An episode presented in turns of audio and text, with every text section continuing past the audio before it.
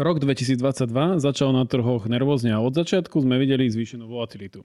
Konkrétne index S&P 500 priatelia odpísal v januári 5,26%, Dow Jones 3,32% a technologický Nasdaq dokonca 9%.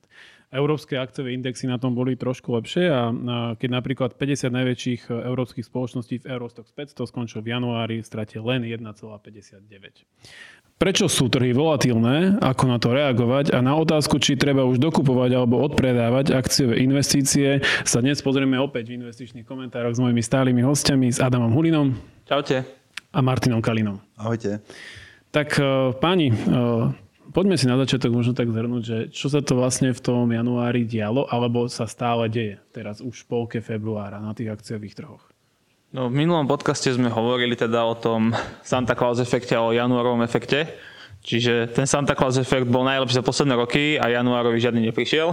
Čiže čo sa stalo je to, že vysoká inflácia, očakáva sa teda o mnoho väčšie než pôvodne plánované zvyšovanie úrokových sadzieb, boj proti inflácii a tým pádom aj nižšie očakávané zisky hlavne technologických spoločností, ktoré teda spoliehajú hlavne na budúce zisky. Že tak sú oni oceňované. Takže keď prišli takéto správy, tak nedalo sa čakať nič iné ako pokles celého, celého trhu.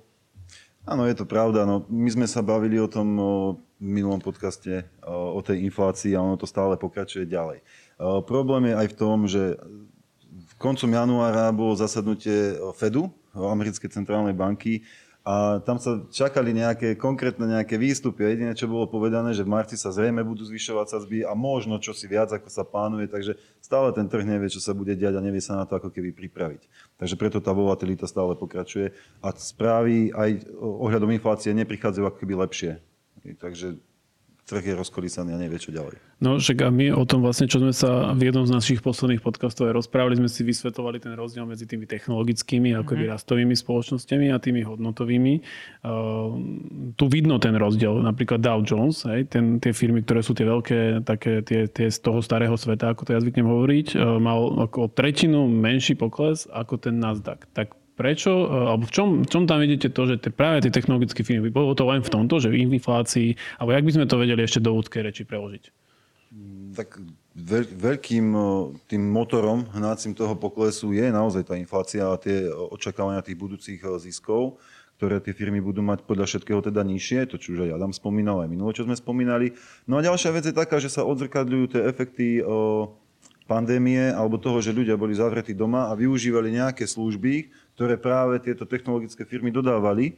A tým, že sa ekonomiky ako keby otvárajú, tá pandémia pomaličky odznieva, ľudia sa vracajú do práce, tak prestávajú využívať niektoré tieto služby, či, čo sa týka možno nejakých aj cloudových, tých videokonferenčných, ako je Zoom a podobné firmy, alebo možno, že nesedia toľko, mhm. nepozerajú na toľku, ako je Netflix a tak ďalej. Hej. Čiže aj to je, aj to je dôvod, určitý dôvod prepadu práve týchto technologických firiem. Ja pridám len jednu firmu, možno niektorí poznáte Peloton, firma proste počas pandémie, obrovský náraz, boom, proste bicykle, bicyklujem doma, len pandémia už pomaly dva mesiace končí, no a tá firma v rámci Nasdaqu to je najhoršia firma za posledného pol roka. Mm. Že neviem, či cez 90% trhovej hodnoty To je vlastne firma, ktorá ti predáva ten domáci stacionárny bicykel s tabletom a môžeš sa tváriť, že sa jazdíš vonku. Akurát jazdíš doma z spotenej miestnosti a dívaš sa na tablete a na virtuálny svet. Dobre, ale napríklad Zoom, hej, ešte keď sa trošku pristavím o týchto veciach, nie je to, že premrhaná príležitosť tej firmy, že oni vy, vystrelili, pretože prišli, zrazu ľudia začali toto používať, videokonferencie, ale konec koncov tí veľkí giganti, ako napríklad Google, možno Facebook, skôr asi nie, ale napríklad Google má vlastnú platformu, ktorú dokázal, alebo aj Microsoft, Microsoft. Teams, mm-hmm. hej, že oni to na konci aj tak tí veľkí giganti prevalcujú a ten Zoom možno to nevyužil a teraz je zase tam, kde bol pred pandémiou. E, dá sa to takto e, očakávať možno aj v tých ostatných sektoroch, napríklad ten GameStop, jak sme sa pred rokom možno rozprávali, je to taká tá príhoda, ktorá sa riešila pred rokom, jak oni narastli e, na tej akciovej, na tej hodnote, tak asi nejako nevyužili to, že narastli. Oni si stále ostali tam, kde boli a postupne sa tam aj vrátili s trhovou hodnotou. Ja ťa tu trošku opravím. Oni nie, že to nevyužili. Ako firma možno ako na svoj rozvoj to nevyužila, ale management to veľmi dobre využil, pretože počas toho píku tých najvyšších cien oni vydali nové akcie, ktoré proste ľudia pokúpili. Takže oni dostali obrovské množstvo peňazí ako firma, ktoré môžu teraz na niečo použiť. No čím... sa, že či to vôbec využijú a ako, ale podarilo sa im v úvodzovkách stať z mŕtvych. V zásade to, že akcia firmy je vysoko a keď nevydáva nové akcie, tak oni z toho nemajú aktuálny príjem, to že, to, že na trhu GameStop konkrétne to bolo to sociálne obchodovanie, čo sme tiež už spomínali, čiže tam sa nejaká skupina, veľká skupina investorov alebo malých investorov rozhodla, že teda tú akciu vytlačia hore.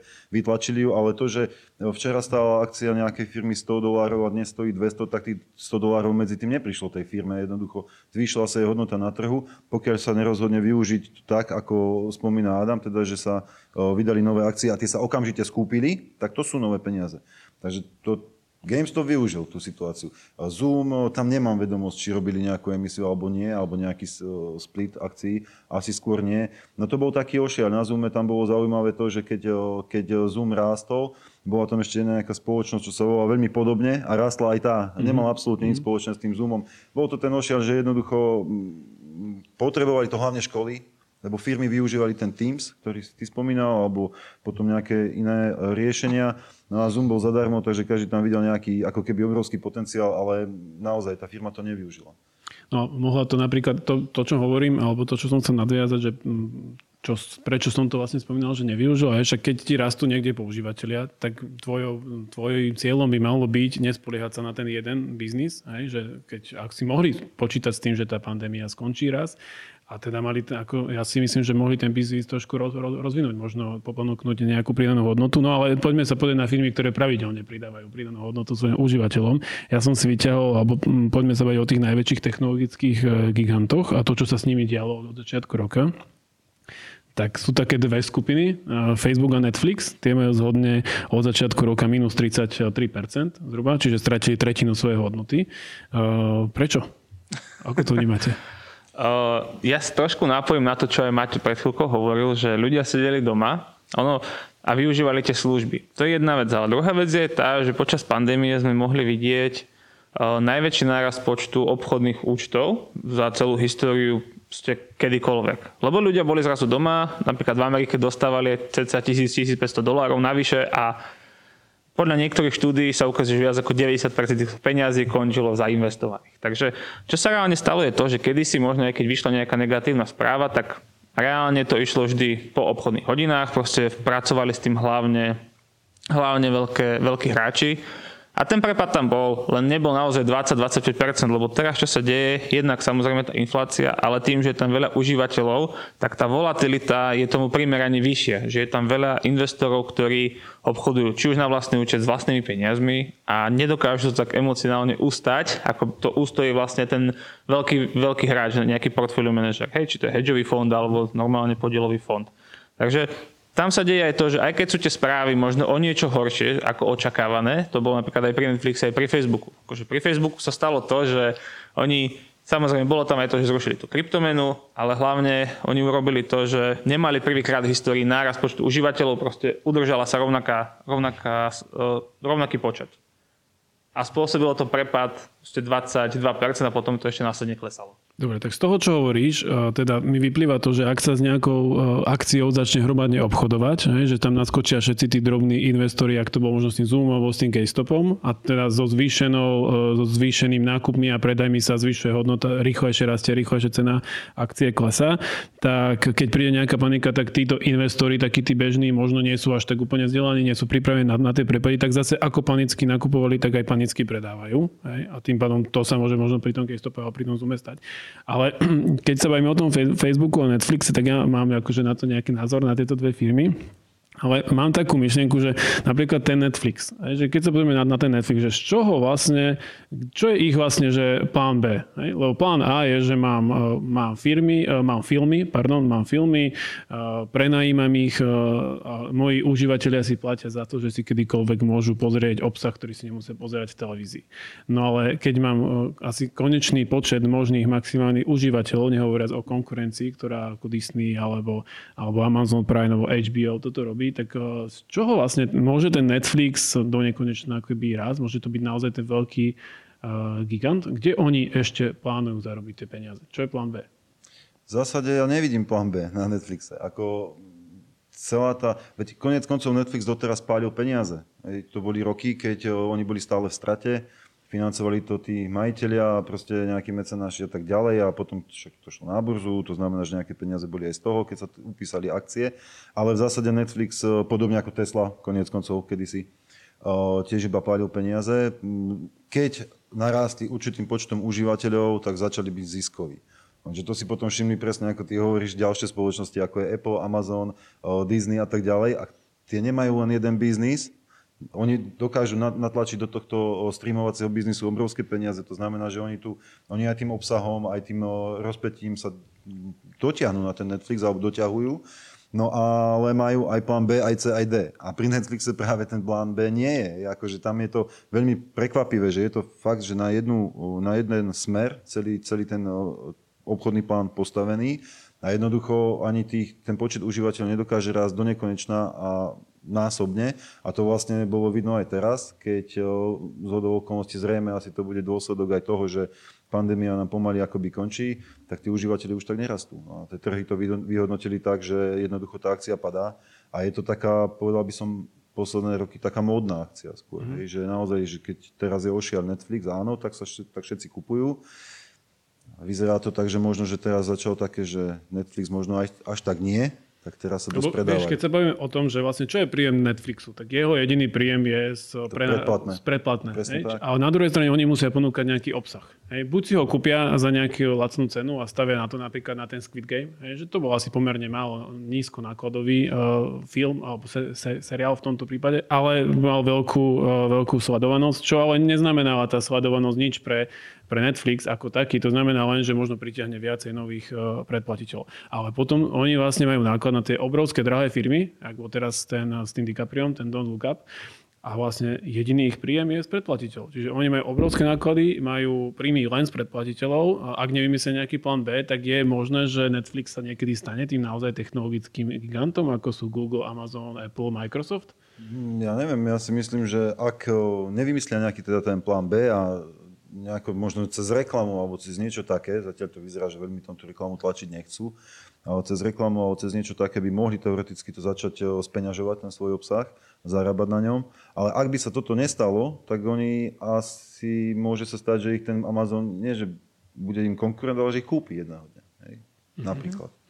No a potom tu máme Facebook.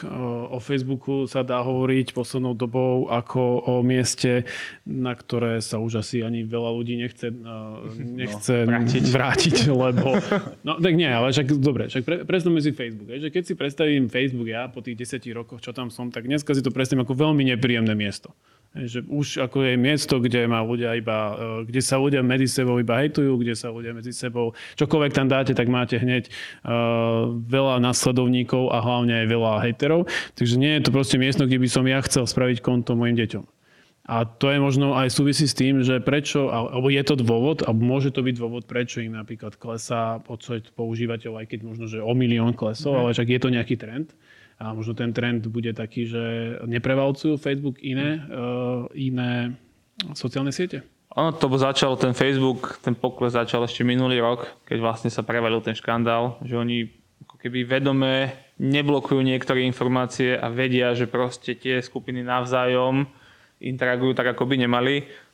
Plus samozrejme ďalšie iné problémy. Pokračovalo to tým, že naliali veľa peňazí do vlastnej kryptomeny, ktorú chceli vytvoriť. To sa zrušilo, lebo zistili, že to nepôjde a teraz veľmi fandia vlastne tomu metaverzu. Preto sa premenovali na metu a ak si videl, alebo ak si niekto videli Ready Player One, kde vlastne človek si dal virtuálnu realitu a celý sa ponoril do toho sveta, že ani to nevyšiel, tak to je tak trošku pritiahnuté za vlasy, čo oni chcú dosiahnuť. Čiže vlastne človek tam bude tráviť celý, no nie že celý život, ale celé popoludne. Hej, ako príde, či už zo školy alebo večer z práce, tí, čo pracujú. Čo teda asi nechceme ani pre seba, ani pre svoje deti, aspoň ja osobne nie. Ale ďalšia vec, čo má pri Facebooku trošku, že na rozdiel, keď si zoberieme možno Apple, Amazon, Google, Microsoft, tak to sú firmy, ktoré už majú celkom dobre rozvinutú vlastníckú štruktúru. Že to sú proste firmy, ktoré vlastne veľa akcionárov, veľa fondov. A, ale ten Facebook to je stále o tom jednom človeku, ktorý nevyzerá občas ako úplne duševne príčetný. Je to, je to dobrá investícia? Je, bude tu Facebook aj o 10 rokov? To máš skôr, tam akože aj Facebook má tú dobrú vlastníckú štruktúru, že je rozdelený.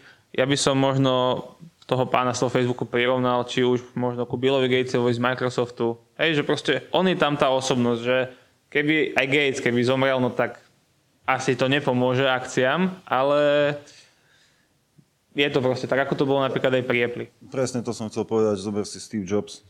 To bolo tiež veľká a silná persona v Apple a už ho teda nie je to, ale Apple stále funguje a stále sa zväčšuje, stále rastie, takže nemusí to byť vyslovene. Možno, že nechcem byť zlý, ale možno, že by to bolo na niečo dobré, keby sa vymenila tá hlavná osoba, ja nehovorím, že takýmto tragickým spôsobom, jasné, jasné. ale jednoducho podobne ako pri Tesle, hej, že Elon Musk dokáže tú akciu potiahnuť aj potopiť.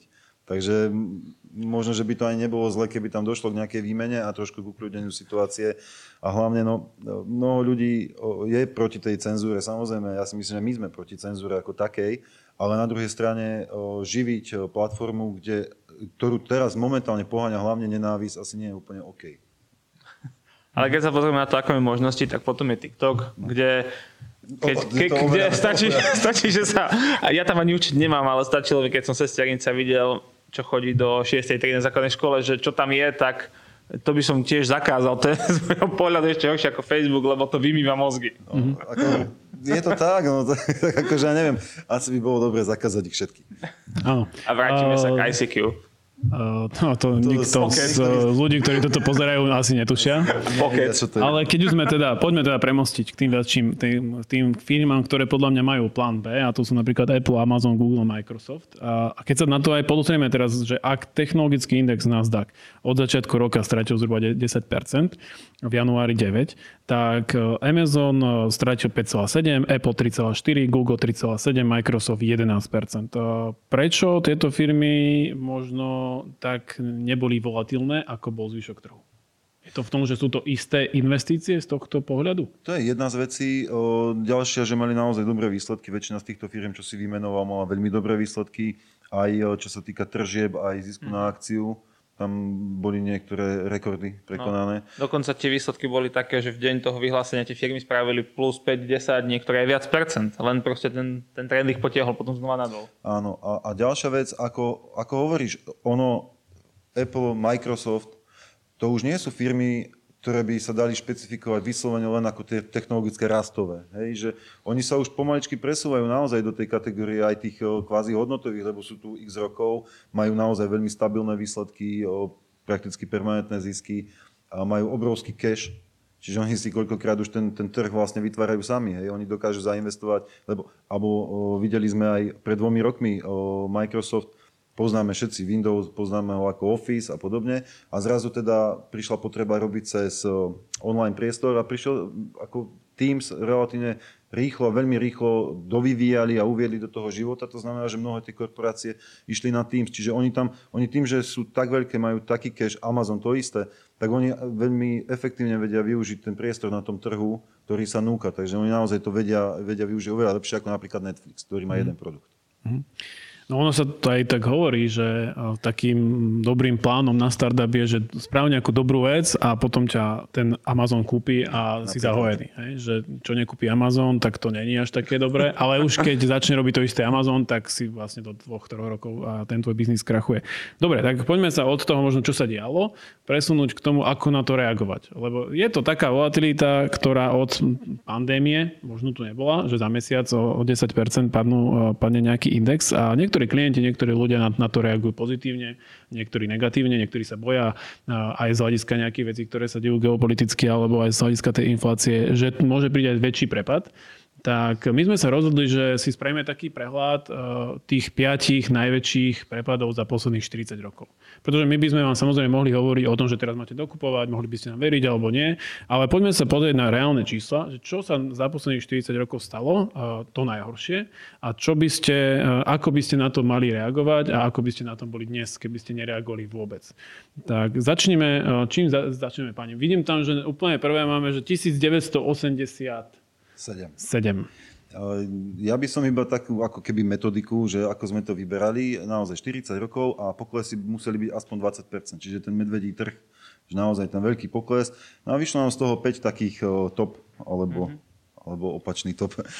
opačný top. tie, tie prepady. Áno, prvý bol v roku 87 a ten je známy ako Čierny pondelok, keď došlo k prakticky krachu, alebo hovorí sa, že o krachu, aj keď tá burza úplne celá neskrachovala na americkej burze.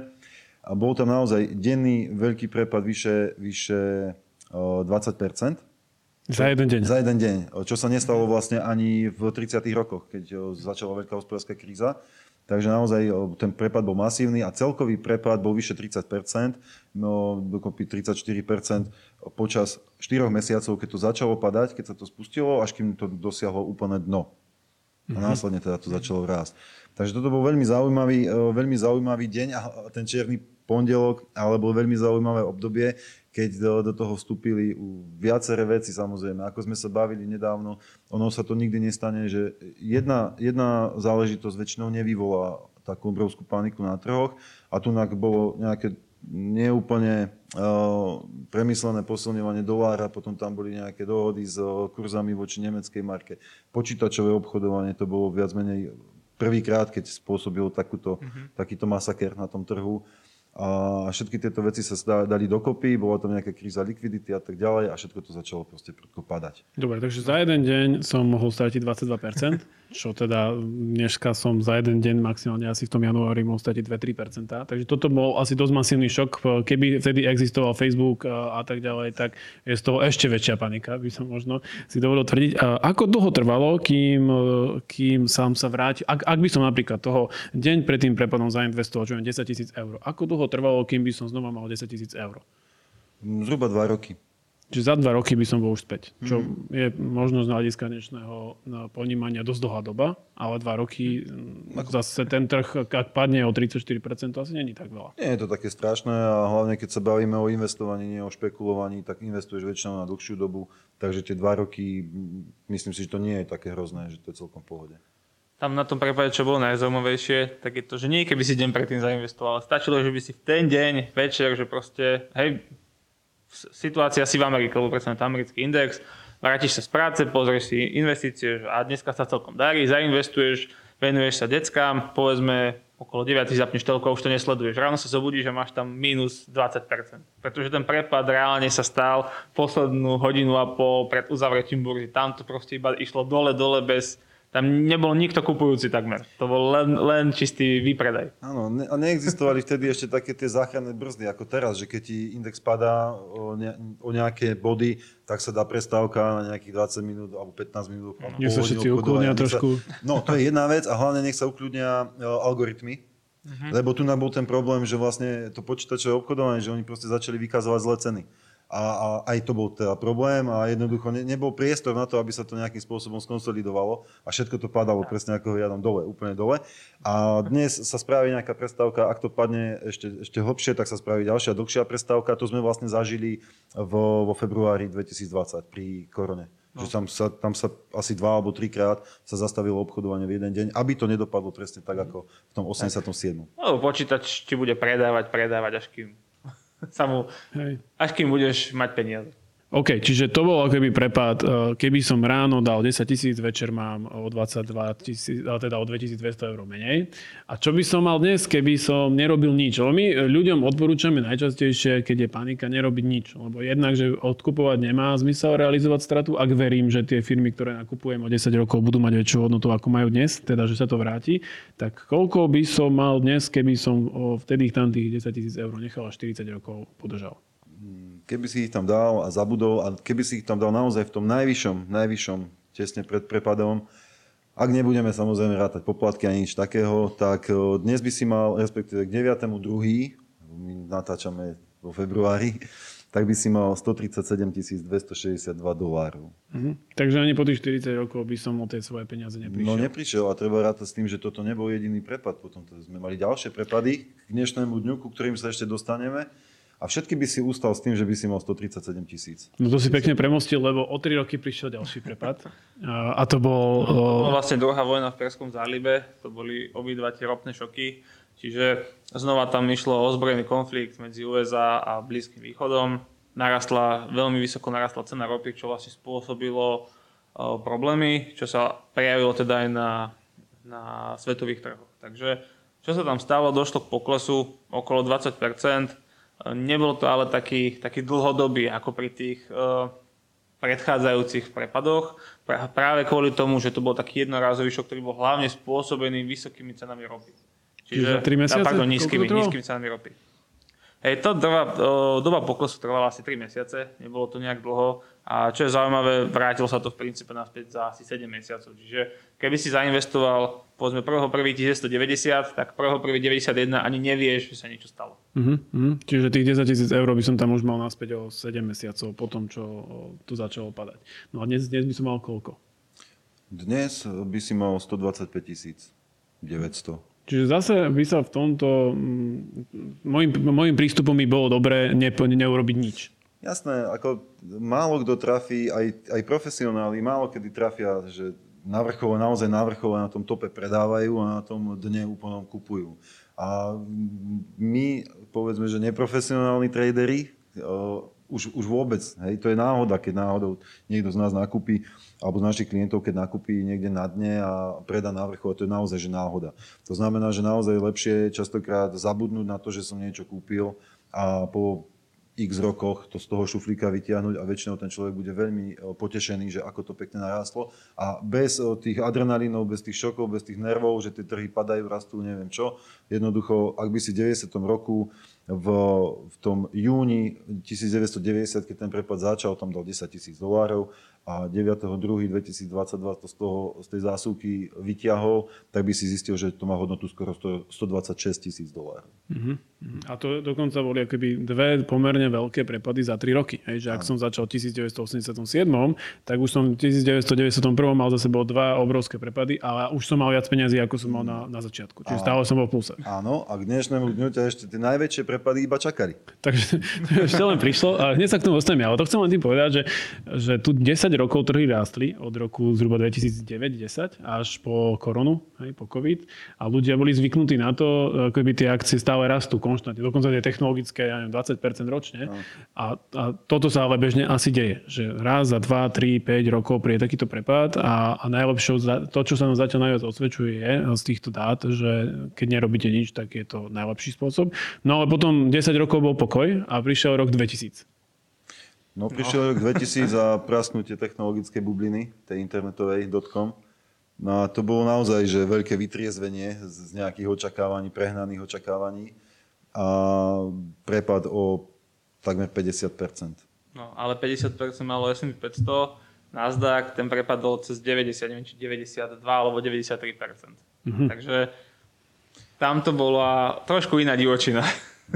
Áno, no my berieme S&P 500 taký ten všeobecnejší index, áno. áno technologické, áno. tak to, to letelo úplne dole. Dobre, tak ale to asi netrvalo potom 3 mesiace, kým som, keby som deň pred tým prepadom na vrchole technologickej bubliny zainvestoval 10 tisíc eur, tak kedy by som ich mal naspäť? Keby si dal do Nasdaqu, tak to bolo, teraz neviem, či 2016 alebo 2017. Tam by si naozaj musel veľmi dlho čakať, kým by sa to vrátilo naspäť, pretože ty by si tam, vieš, že v jednoduchosti, ak niečo padne o 50%, že ideš zo 100 na 50, tak aby to išlo z 50 na 100, musíš zarobiť 100%. No ak ti ide niečo z 10, pardon, zo 100 na 10, tak ty musíš spraviť 900%.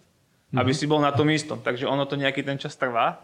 A ty by si si vlastne v tom Nasdaqu ešte prežila ten rok 2007, kedy bola, kedy bola vlastne ďalšia kríza, konec sa za chvíľku dostaneme, ale musel by si vydržať. Otázne či by si vydržal tých 17 rokov. Medzi tým by hoci kto prišiel, že prečo to máš nakúpené po do tohto, do tohto. Ale čo sa ukazuje, že keby si naozaj vydržal, tak by sa ti to oplatilo. Áno. Nasdaqu dlhšie, v S&P 500 by ti to trvalo tak okolo 7 rokov. Aj Čiže do finančnej krízy. Čiže akurát do toho 2007, keď začalo všetko zase padať. No ale to investovanie vyzerá ako celkom pochmúrne, pochmúrna vec e, z tohto, čo sa tu dneska rozprávame. Tak, no ale koľko by som mal teda, keby som, koľko by som mal dnes? Zober si, presne, zober si to tak, že mm, to, tá technologická bublina a to, ten prepad prišiel niekedy 22 rokov dozadu. My bežne robíme sporenia pre klientov na 15, 20, 30 rokov. Hej, na, na nejaký dôchod. Áno, 100% akciové, ako je napríklad o to, o čom sa rozprávame. Vlastne Presne tak, aj 100% akciové. No a o tých 22 rokov, čiže keby si 10 tisíc dolárov zainvestoval v tom 2000 roku do toho S&P 500, tesne, tesne pred pádom, tak eh, dnes by si mal 30 tisíc. 30 327, to znamená, že za 20 rokov by si zarobil 300% bez toho, aby si musel pohnúť prstom. Uh-huh. Napriek všetkým veciam, že keby som zaspal na 30 rokov a zobudím sa, tak mám 30 tisíc, keby som ne- ne- nereagoval na tie paniky. Presne tak. Rok 2007, to sme už spomenuli, a finančná kríza, ktorú si už možno aj ako investori mnohí pamätáme, nielen z počutia.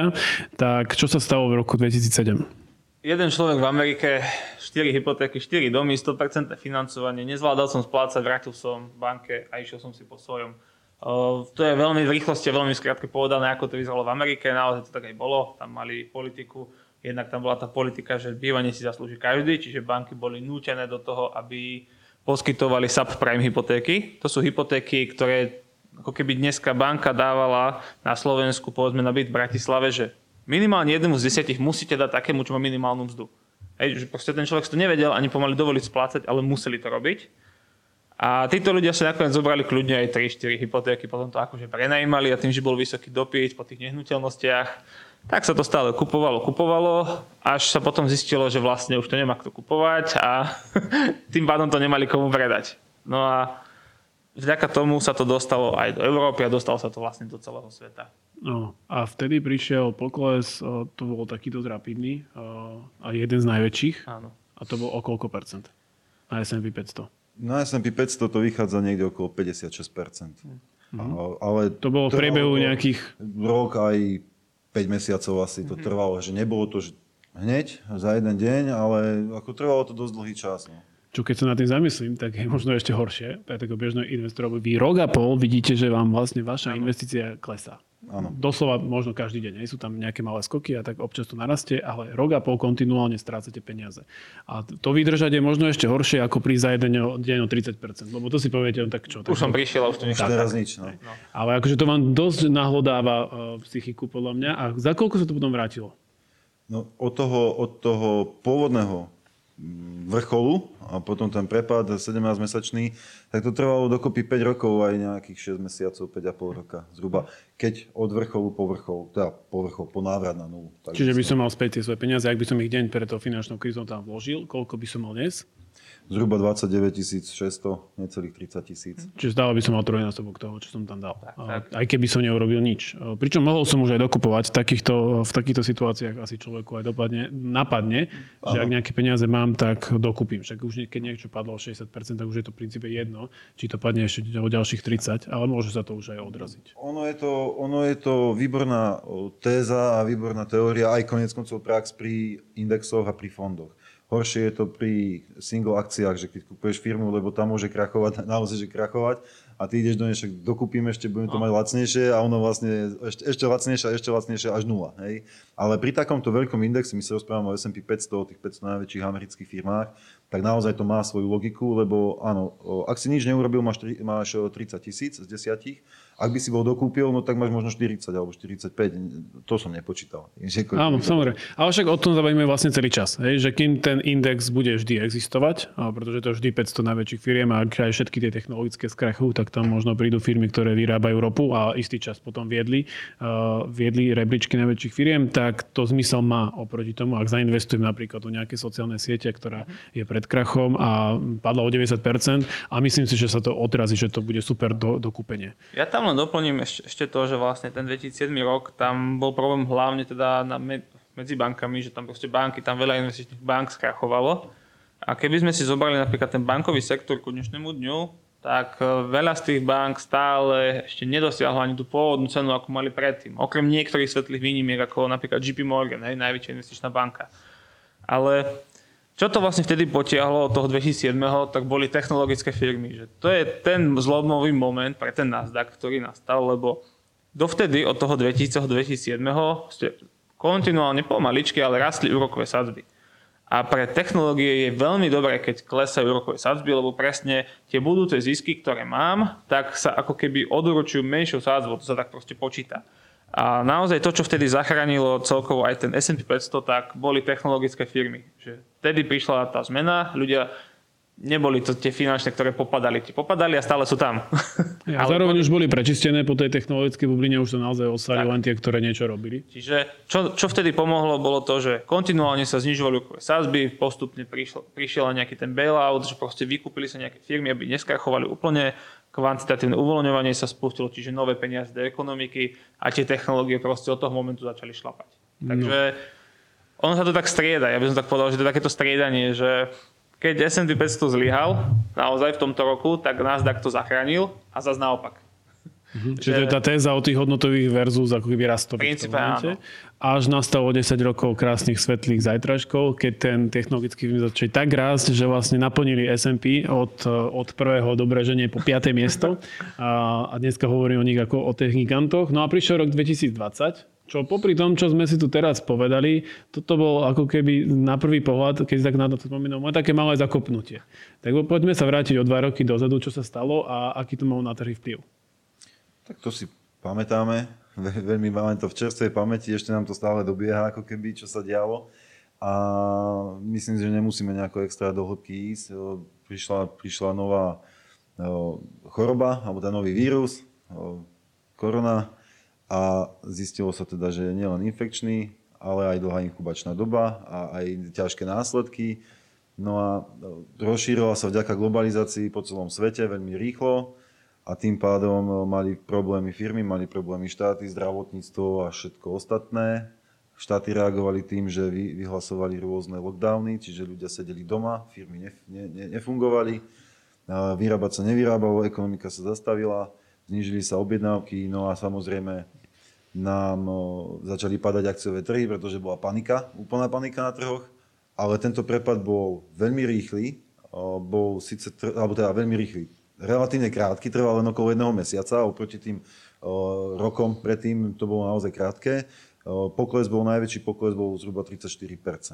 Takže nedosiahlo to až také, tak, takú hĺbku ako v 2007 alebo v tom 2000 roku, ale 34% je tiež dosť za jeden mesiac. Možno, že to bolo dobré pre tých klientov, ako si ty spomenul predtým, že rýchlo mi to padne hlboko a, a Proste už nestihnem ani vyťahnuť. Nestihnem ani vyťahnuť a hlavne sa ne, ne, nestihnem, no, ja neviem, rok stresovať tým, že sa dívam na to, ako mi to padá. No, tak za mesiac to mám vybavené a potom sa už dívam na to, ako to zase rastie, lebo sa to vrátilo späť na ten vrchol niekde za 6 mesiacov. Čiže Dobre, celé... ale v čom to je, že akože z novou dobou prichádzajú nové typy prepadov, že za jeden mesiac minus 34%, čo možno v 2000 trvalo 5-6 mesiacov a v tom, ako sme si hovorili, v tom 2000, no, v tej predchádzajúcej kríze rok a pol, mm-hmm tak to je nová doba, že niečo mi klesne za mesiac do 34% a za pol roka som späť? V princípe áno, lebo tá volatilita, ako sme sa už dneska bavili, je o dosť vyššia. Ale čo sa reálne stalo, tak to bola taká panika, lebo naposledy tu bola pandémia španielskej chrypky, taká celosvetová, to si už, akože, je možno niekoľko ľudí, že to pamätajú, ale to sú naozaj ľudia, čo už majú 120 rokov. Hej? Takže to si dovolím si tvrdiť, nikto z nás nepamätá. Ale máme to zdokumentované, aspoň, čiže viem, čo tým chceš povedať. Áno, je to zdokumentované, to tiež trvalo nejaký čas, ale a tie trhy vtedy presne reagovali, ako sa to stalo aj teraz. Bol tam rapidný, rýchly prepad, ale ten návrat bol nie taký rýchly ako v tomto prípade, ale tiež to bolo presne takto, že ten prepad prišiel hneď, lebo sú ľudia, ktorí tie peniaze si hneď vyberú, proste prišiel, prišla pandémia, peniaze, peniaze potrebujem. Proste sú investori, ktorí predávajú, hlavne také tie technolo- te- nie technologické, ale iné tie výrobné firmy, možno strojnícke, tieto, že proste, OK, teraz budú ľudia doma, tak auta si asi kúpať nikto nebude. Ale na druhú stranu, zase také firmy, ktoré vtedy neexistovali, dneska boli, sme sa už bavili Netflix, Facebook, to sú firmy, ktoré chcú, aby si sedel doma. Takže PayPal. Takže, hm. Takže niektorým to pomohlo. No. no. A, a hlavne, alebo teda hlavne ďalší, ďalšia príčina, alebo prečo sa to tak rýchlo vrátilo, bolo to, že tie centrálne banky reagovali no. naozaj po 2007 roku, kde si to o 8, kde si to vyskúšali, to kvantitatívne uvoľňovanie, tak tentokrát reagovali promptne. Proste začali okamžite tlačiť obrovské množstvo peňazí a dodávať likviditu na ten trh, mm-hmm. posielať šeky dokonca v Amerike ľuďom rovno domov, aby teda boli... Nakupovali Zoom. Aby nakupovali Zoom a obchodovali na troch. Takže aj ten, aj ten zásah tých centrálnych bank bol veľmi rýchly a zač, ako, do času to bolo efektívne a fajn a potom sa prišlo na to, že teda nám to robí problémy s infláciou, čo už je ďalší no. príbeh. No. Ja som si ináč pôvodne myslel, keď sme robili predtým videá a sme sa bavili na tieto témy, že proste ja som bol v tom, že centrálna banka to nespraví, že proste majú aspoň toľko toho rozumu, že proste nenavýšia tú infláciu tak masívne, ale očividne som sa milil. Jasné, a inflácia je už ďalší príbeh, ktorý budeme písať možno tohto roku a uvidíme, ako na to trhy budú reagovať. Dneska cieľom bolo povedať si, že ako ste mohli reagovať pri horších prepadoch, ako bol, dajme tomu, tento januárový pokles. A poďme si ešte dať pár posledných štatistík, aby sme to uzavreli tak technicky. Čiže keď si to tak, ja teraz preložím z toho, čo sme sa tu rozprávali, mne to vychádza, že mohol som zainvestovať aj deň pred tým prepadom a pomerne rýchlo, ak som nespanikaril, som bol, som bol späť na tej hodnote, ktorú som mal. Dneska by som mal ďaleko viac. Ale väčšina ľudí robí to, že si otvorí dôchodkové sporenie, alebo mala by to robiť a začne v 20 rokoch a 40 rokov si pravidelne odkladá malú čiastku. Čiže ak som napríklad v tom 1982. deň toho čierneho pondelku začal sporiť, čo by sa stalo do dnešného dňa? Ak by si o tých, povedzme, 40 rokov sporil pravidelne po 100 eur do, do toho S&P 500, hej, že by si nakupoval index na S&P 500, lebo je to široký index a sa rozhodol, že ten sa ti páči, tak o, nasporil by si vlastne za 48, za 40 rokov, pardon, by si nasporil 48 tisíc svojich peňazí by si do toho dal a naozaj, ja som sa pozeral od januára 1982 a dal som si akoby, nie akoby, ale dal som si mesačné výkonnosti. Ten index robil od tohto, čase, od tohto času alebo v tomto intervale priemerný ročný výnos 13,67%. Čiže aj napriek tým prepadom ďalšie roky boli dobré, kde to, kde to bolo vyššie, priemere 13,6%. No a dnes by si mal nasporených tvojich 48 tisíc a k ním by si mal zísť 1,9 milióna. Um, Či by som mal 2 milióny. Čiže by si mal 2 milióny 27 tisíc plus minus nejaké drobné. Či už dolárov alebo eur alebo, alebo čokoľvek. No, tak keď budeš mať 2 milióny, už nebudeš riešiť zase až tak veľmi, že či to sú doláre alebo uh, eurá, hlavne aby to neboli, ja neviem, tu, turecké líry. Alebo forinty. Alebo forinty. Áno. Uh, dobre, no a takže čo z toho vyplýva? Že ak som ja človek, ktorý si sporím pravidelne, tak vôbec by ma nemal rozrušiť nejaký 10%, 10% prepad a mám o 40 rokov kľudne aj 2 mega. A to, to mi z toho vyplýva, že ak som to robil v roku 1982 a pri 13% ročnom výnose. A posledná moja otázka je, že ak som človek, ktorý investuje jednorázovo, lebo aj takí sa ozývajú, že zainvestovali možno náhodne deň pred tým prepadom, tak túto, v tomto podcaste alebo v tomto videu ste mohli pochopiť, že treba len počkať. Ale je už teraz napríklad čas dokupovať, ak mám peniaze? V zásade ja by som to povedal tak. Koncom minulého roka mi volajú, že kolegovia volajú, že teda ako čo. A koncom minulého roka všetci sa tak stiažovali, že všetko je vysoko, že kam dať peniaze. Či za to, akože či teraz je dobrá doba, nie je dobrá doba, hej. A začiatkom tohto roka stalo sa mi, alebo teda v tomto období sa mi stáva, že niekedy aj tí istí ľudia mi volajú, že čo teraz robiť, lebo všetko padlo. Tak hovorím, keď, si sa, keď sa ti nepáčilo pred dvomi mesiacmi, že je všetko drahé a dnes je všetko 10% lacnejšie, no tak asi je čas nakupovať. Takže Alebo zamyslieť sa nad sebou a vybrať si, čo vlastne chceš. Ale tak, dobre, v princípe je 10-percentný prepad, e, prepad, pokles, ja by som to ani prepadom nenazval, e, keď sa na to dívam dlhodobo, ale pokles. Je to dôvod na nákup? Ja si myslím, že áno, prečo nie. O, zatiaľ nič nenasvedčuje tomu, že by mala prísť nejaká naozaj, že mal prísť naozaj nejaký veľký problém. Samozrejme, inflácia vyskočila, tak pôjdu do hore trošku sadzby, ono sa to nejakým spôsobom utrasie, ale o, nevyzerá to ani na pandémiu, ani na krach nejakej investičnej banky, ani na nejaký krach nejakej internetovej bubliny a podobne. Takže nič takého sa zatiaľ nedeje a ten prepad treba využiť. Tak, ja, by, ja vlastne len súhlasím s Maťom, že ja by som dokonca využil aj náraz do 10%. Hej. Proste je to jedno, proste, keď mám tie peniaze, tak ich zainvestujem, pokiaľ ich vyslovene, že nepotrebujem. Hej. Pokiaľ to mám peniaze či už na krátkodobú alebo strednodobú rezervu, tak to má svoje vlastné miesto, ale pokiaľ sú to peniaze, ktoré som buď zdedil, alebo dostal, alebo niečo, fakt ich nepotrebujem 10, 15, 20 rokov, tak proste je mi to jedno. Neriešim vôbec túto otázku. Presne tak. A ak chcete mať na dôchodku 2 mega, tak začnite teraz sporiť 100 eur a 40 rokov to pravdepodobne budete mať s veľkou pravdepodobnosťou. Vôbec nemusíte riešiť akékoľvek prepady eh, a rasty dnešných investičných komentárov, ktoré boli trošku rozšírenejšie, ale chceli sme sa povedať o aktuálnej situácii, čo vzniklo, ale aj trošku vám dať takú radu, že čo by ste mohli a nemuseli robiť počas akýchkoľvek prepadov na burze. Eh, o tom sme sa dnes bavili s Martinom Kalinom. Majte sa pekne, ahojte. A s Adamom Hulinom. Pekný deň, ahojte. Toto je Brokeria, investičné komentáre, ktoré môžete počúvať na Apple Podcast alebo aj na Spotify. Ďakujeme priatelia, dovidenia.